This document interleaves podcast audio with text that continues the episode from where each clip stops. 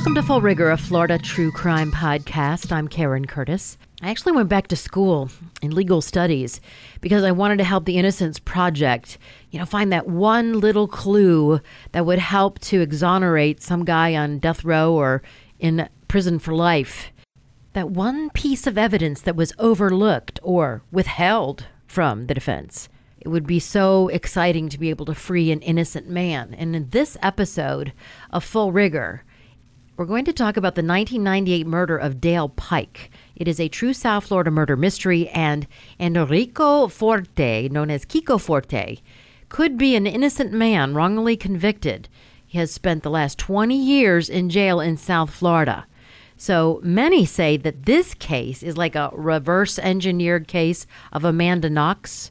Remember, she was the American student in Italy who was convicted of murdering her roommate in 2007, Meredith Kercher, a fellow exchange student. She shared her apartment. In 2015, Amanda Knox was definitively acquitted by the Italian Supreme Court. But only after four years she spent in prison, she had been convicted using what's called touch DNA. She was wrongly convicted, but it took four years to figure out that she didn't do it, either did her boyfriend. So, what is touch DNA? They actually find a skin cell. They found it on the knife and on a bra strap hook. And then they extrapolated out, and that's how they convicted her. Oh, yeah, also, because there was a language barrier, Amanda Knox signed a confession that she really hadn't read because she couldn't understand Italian. So she, she basically confessed, but she didn't do it, and she was found not guilty eventually. Well, in this case, it's the Italian Amanda Knox. Instead of an American being screwed by the court system in Italy, it's the Italian who attorneys say was screwed by the court system in America.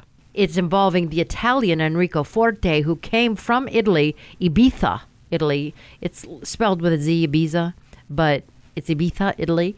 And he came to Miami because he wanted to talk to a guy that his father was selling this famous hotel to from Ibiza.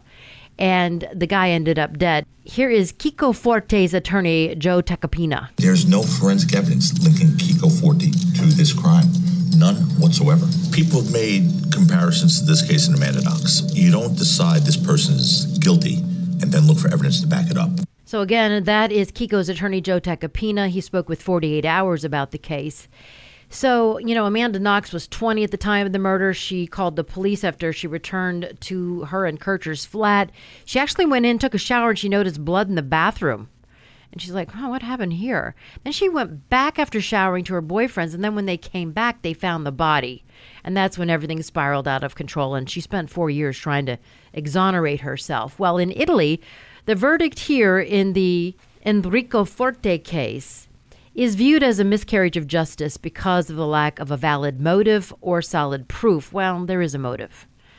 But there's no direct evidence, as Tacopina just said, except for a teaspoonful of sand that was eventually found outside of Forti's car on the trailer hitch. And it matched the sand from the scene of where the body was found in Miami. But remember, Enrico Forti was a world champion windsurfer. So there was really good reason to have sand in his car. So, really, if that's the only thing you're hinging the case on, that's a pretty weak case. So, Dale Pike, who was the victim, was found lying naked, face down, on a quiet stretch of beach on Virginia Key near Key Biscayne. Let me set the scene for you. Virginia Beach is off of the Rickenbacker Causeway. So if you're traveling to Miami and you're on 95 southbound, you're going to go past the Julia Tuttle Causeway, the MacArthur Causeway. Those take you over to Miami Beach. Then you've got downtown Miami. And then when you pass downtown Miami, you get to the Rickenbacker Causeway. And that's going to take you to, there's a restaurant called the Rusty Pelican there. Uh, they also play in Key Biscayne. They used to play the tennis tournament there, the Lipton. And then also you've got Virginia Key there. It's a very quiet, Small Key, which is a small island attached to the Rickenbacker Causeway. So his body was found, Dale Pike's body was found on this key. It had been dragged through the sand, so a beachgoer saw blood in this sandy trench that led to some bushes and it was the body was found face down. He had been shot twice in the back of the head with a 22. So the killer or killers actually staged the scene where the body was found so he could be quickly identified. So it pointed to a specific suspect, Enrico Forti, Kiko. So according to Tacopina, there was a boarding pass with Dale's name on it. There was a pendant from the hotel in Ibiza, and then there was a phone calling card with only one phone number on it, and that phone number belonged to Kiko Forti. Forti had just signed a deal with Dale's father, Tony Pike, to buy his destination resort, Pike's Hotel, in Ibiza, Spain. And by the 1990s, that hotel was beginning to lose its reputation and slowly decline in popularity. And in 1998, Pike had put the hotel up for sale. It was worth millions, the sons thought, but he signed a deal to sell it to the Italian TV producer and wind surfer extraordinaire Enrico Forti in Miami.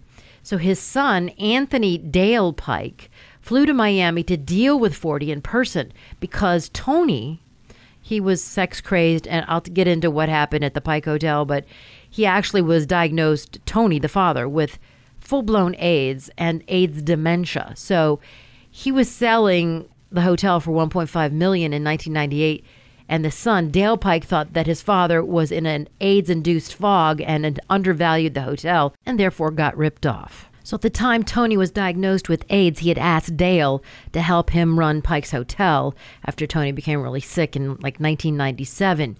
So going back to the beginning in Ibiza, Tony Pike arrived there in 1978. Um, he led a very colorful life. You will not believe it. He had been shipwrecked in the Caribbean. He was a bobsledder and he got in a bobsled accident. He served in the military. He drank heavily and he married and divorced three times, and he was a sex fiend. So in the 1980s, the authorities in Ibiza grew very concerned about wild orgies and drug use that were going on at this hotel. In fact, it was so extensive that Julio Iglesias was one of the people that used to go to the hotel, and he was a close friend of Tony Pike. And he reportedly befriended the police chief, invited him and his wife to the hotel for a lovely dinner. And ever since then, there was no trouble with the law at the hotel but it was a 15th century stone mansion. It was converted into the infamous hotel in 1978 by British born Australian playboy Anthony Pike, Tony Pike. And it developed an extremely notorious reputation for hedonism in the 1980s and was a playground for the rich and famous. It was a special place. Now, here is Dale Pike's brother. So, Dale Pike's dead. Here's his brother Brad talking to 48 Hours about this special place that attracted special people. Frank Zappa, Julio Iglesias, Wham, George Michael, and of course, Freddie Mercury. It was really Spain's version of Vegas. The video for Wham's 1983 hit Club Tropicana was filmed there, and Freddie Mercury, bless his heart, God rest his soul, had his 41st birthday bash there in 1987. And it was one of the most lavish birthday parties ever held in Ibiza. And I love how Freddie Mercury called everyone darling. But anyway, in 1987, Freddie Mercury celebrated his birthday, and several months after then, he discovered that he had contracted AIDS, just like Tony. So Mercury sought much comfort and retreat at the hotel and with his close friend Pike because they both had the same disease. So the party was held on September 5th in 1987. It is described as, quote, the most incredible example of excess the Mediterranean island has ever seen. Ibiza is in an, an island near Spain, and it was the most lavish party even Pike had ever thrown. It had a guest list of 500 celebrities there were 700 people in total. It included Julio Iglesias, Grace Jones. Remember, she was in the James Bond movie, A View to a Kill in 1985. She actually slept with 007. Jean Claude Van Damme, Kylie Minogue, which a lot of people don't know who the hell she is, but she's an Australian singer. Anthony Quinn, Bon Jovi, who you know has never strayed on his wife. He's like the best husband ever. Boy George, love him. Tony Curtis, no relation. Robert Plant from Led Zeppelin. Naomi Campbell, who is apparently a real bitch. And uh, Spandau Ballet, just for grins. And there were thousands of gold and black helium balloons, which reportedly took three days to inflate. And who knows what happened if they released them into the wild, what they did to the environment. But anyway, the cake the the first cake collapsed, so they had to make another cake. And the bill, the tab, which included 232 broken glasses, was given to Queen's manager, Jim Beach. I don't know how much it was, but I'm sure it was big coin. So by the 1990s, the hotel had fallen into difficulties and it was in disrepair and it needed to be sold. So Tony Pike brokered this deal with Kiko Forti in Miami so that he could buy the hotel. Well, thanks to medication in November of 1997, Tony was clear minded enough and he traveled to Williams Island. It's an exclusive enclave outside of Miami. He was visiting an old friend, Thomas Knott. He's a German expatriate who had a taste for the good life. He would rather drink champagne rather than water, but he couldn't pay for it. So, Knott was convicted of 14 counts of fraud, stealing millions of dollars, and went to Williams Island straight out of a German prison. And he turned up on Williams Island as a high flying tennis pro. Apparently, he wore a lot of tennis clothes to deceive people. So he met a woman named Chave Mesmer, and he was charming. So she eventually married him to get a green card for him. So it was a sham nuptial, and she quickly had it annulled when she saw his fits of anger. He had a really, really bad temper. So while Tony was visiting Knott, he met Knott's upstairs neighbor, Enrico Forti, and they hit it off. And Forti at the time was really successful. He had contracts with ESPN. He had won a popular quiz show. He produced extreme sports videos. Remember, he was a, a windsurfer extraordinaire. He was a mover and a shaker. And he was buying up properties right around Williams Island, and he seemed to be the perfect fit to buy the hotel. So the sales papers had been signed, but Dale Pike and his brother Brad still had questions about this deal. So when Forti went to pick up Dale at the Miami airport on Sunday afternoon, that was February 15th, 1998, Dale's flight was late. And Forte said he almost left. He waited for him for two hours, and then when he didn't find him, he started paging him. So it would have been like Dale Pike, white courtesy telephone. Dale Pike, white courtesy telephone. So they started playing this game of telephone tag via the airport intercom system for about an hour and a half.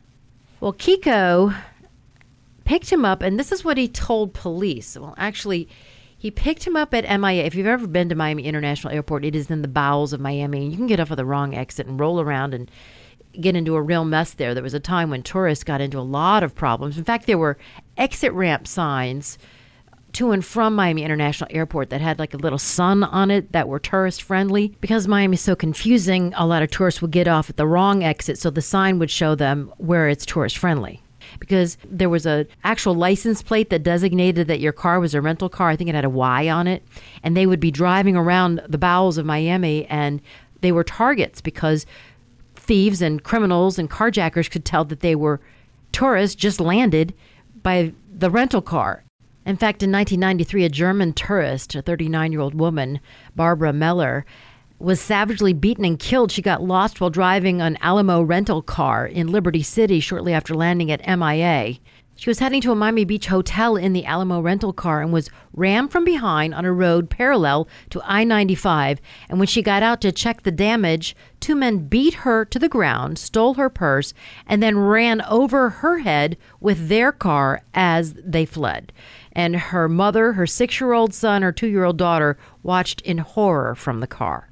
So when Kiko Forti picked up Dale Pike at the airport, Dale said, I need some cigarettes. Do you have any? And well, Kiko didn't smoke. So Kiko took him to a gas station to buy some cigarettes. And when Dale got out of the car, according to Kiko Forti, he went to the phone booth and made a phone call. This is back in 98, so really no cell phones. So when police pulled the phone records from that telephone booth, they came back and said that Kiko had lied that there was absolutely no record of a call that was made from that phone booth on that day at that time.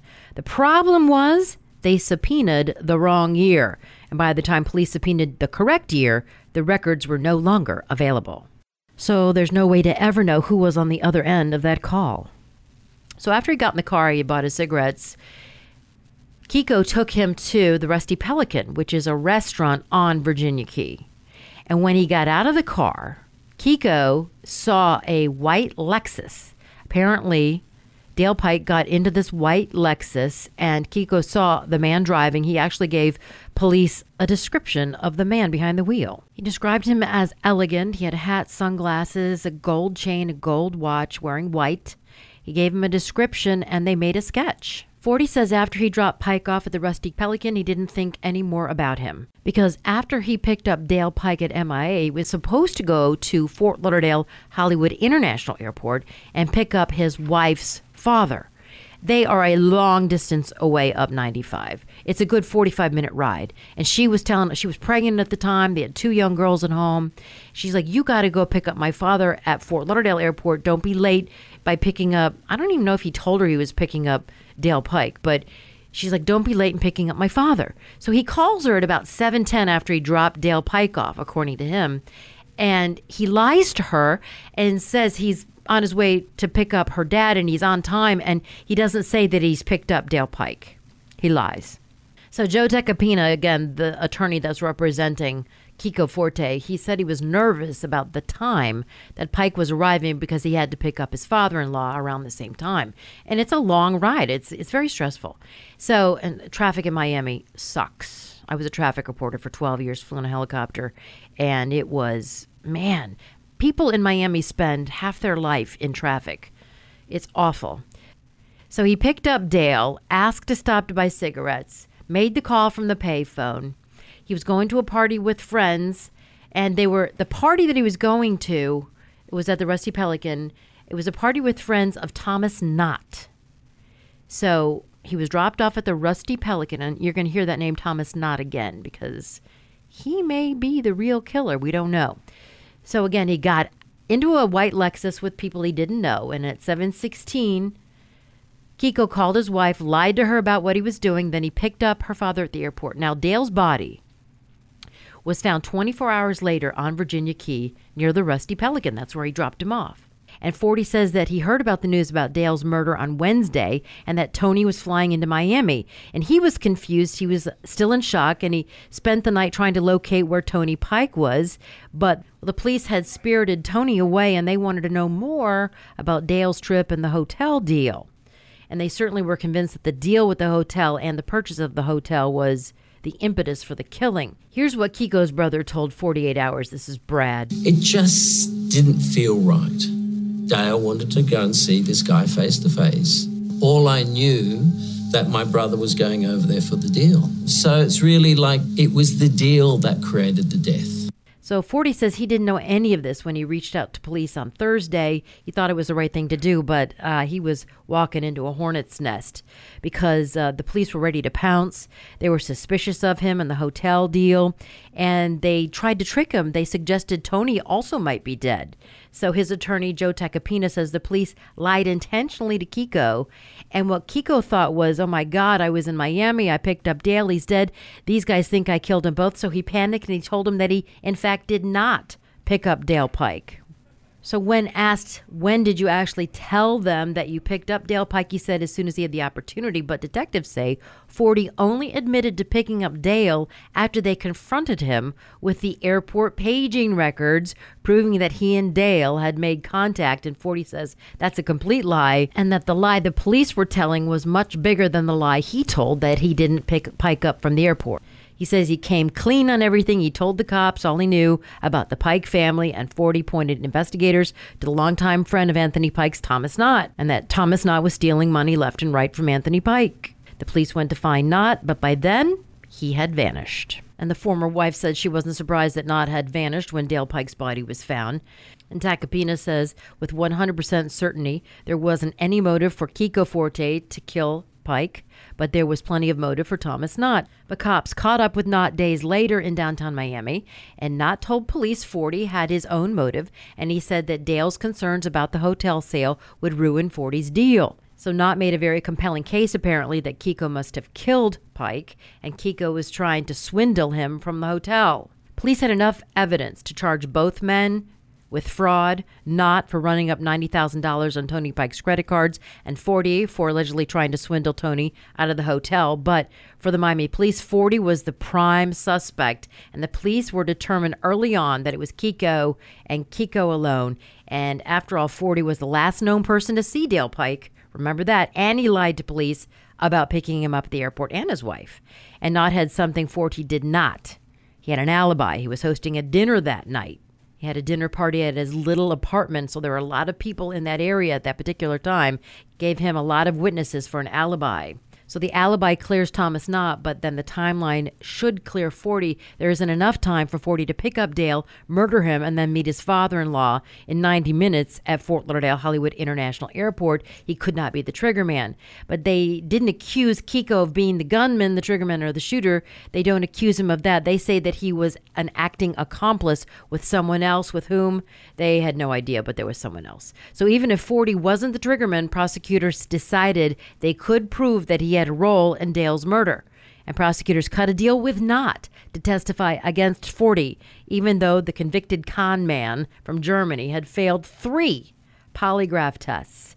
In October of 1999, they announced that they had critical physical evidence linking Forti to the crime. Of course, that evidence wasn't DNA or fingerprints, it was the grains of sand, less than a teaspoon, that were found in his trailer hitch, well, if he wasn't the trigger man and he wasn't the guy that killed Pike and left him naked on Virginia Key on the beach, how would the grains of sand have gotten into his trailer hitch if he wasn't even at the beach to commit the killing? And Forti's murder trial in 2000, prosecutors pored over blow-ups of microscopic images of these sand particles, with their experts saying that the grains definitely came from Virginia Key. But a state pathologist did provide damning testimony as well, based on the undigested food in Dale Pike's stomach that he likely ate on the airplane. The pathologist said the time of death was consistent with the time between 6 p.m. and 7:16 when Dale Pike was with Forti and when Knott was at home having the dinner party. Well, according to pathologists, that's kind of a big mistake that the defense didn't call their own pathologist because it's very difficult to pinpoint an exact time just on stomach contents. Pathologists have known for decades that people simply digest food at different rates, and you cannot pinpoint the time of death to the minute in this way.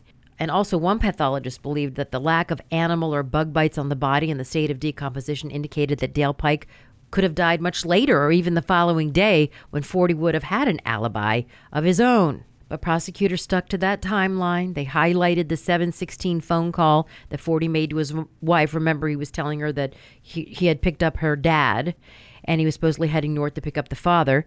Cell phone tower instead places Forti going in the opposite direction. So if he has a cell phone, why did Dale Pike have to get out of the car and make a call on a payphone? Anyway, prosecutors, without any proof, speculated that Forti was on his way to get rid of evidence. The defense countered that there were way too many variables, including the weather, to determine why one tower picked up a call and not another, and they tried to offer Knott as the best suspect, but it didn't work. Every time they tried to bring him up, oh, he's not the one on trial here, is what they said. Ultimately, prosecutors decided to not call the convicted conman, Thomas Knott, and on June 15, 2000, the case went to the jury. So police did arrest and question Tony Pike's longtime friend and Forti's neighbor, Thomas Knott, and they later convicted him of running up $90,000 on Tony Pike's credit cards. So there's a motive there. So in June of 2000, Forti was convicted of murdering Anthony Dale Pike in Miami. So that's Dale, not Tony. So Tony Pike died of cancer at age 85. He had totally outlived the prognosis of five years when he was diagnosed with full-blown AIDS in 1995. Pike's hotel, valued at five million bucks, was later finally sold in 2008.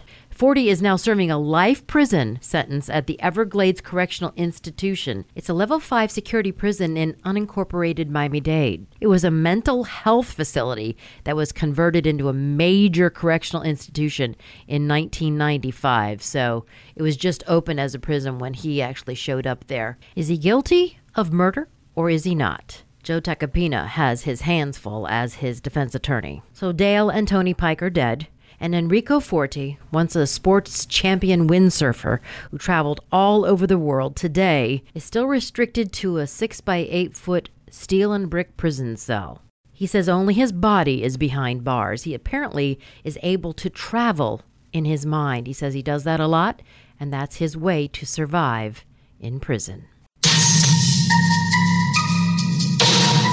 That wraps up Full Rigor for this episode. I'm Karen Curtis. Thanks for joining me. To be your best every day, you need proven quality sleep every night. Science proves your best sleep is vital to your mental, emotional, and physical health.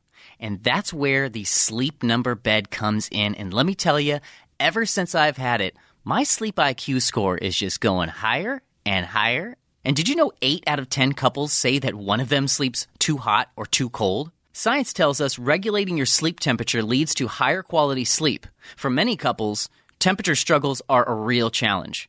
So here are some tips to help you both sleep just right.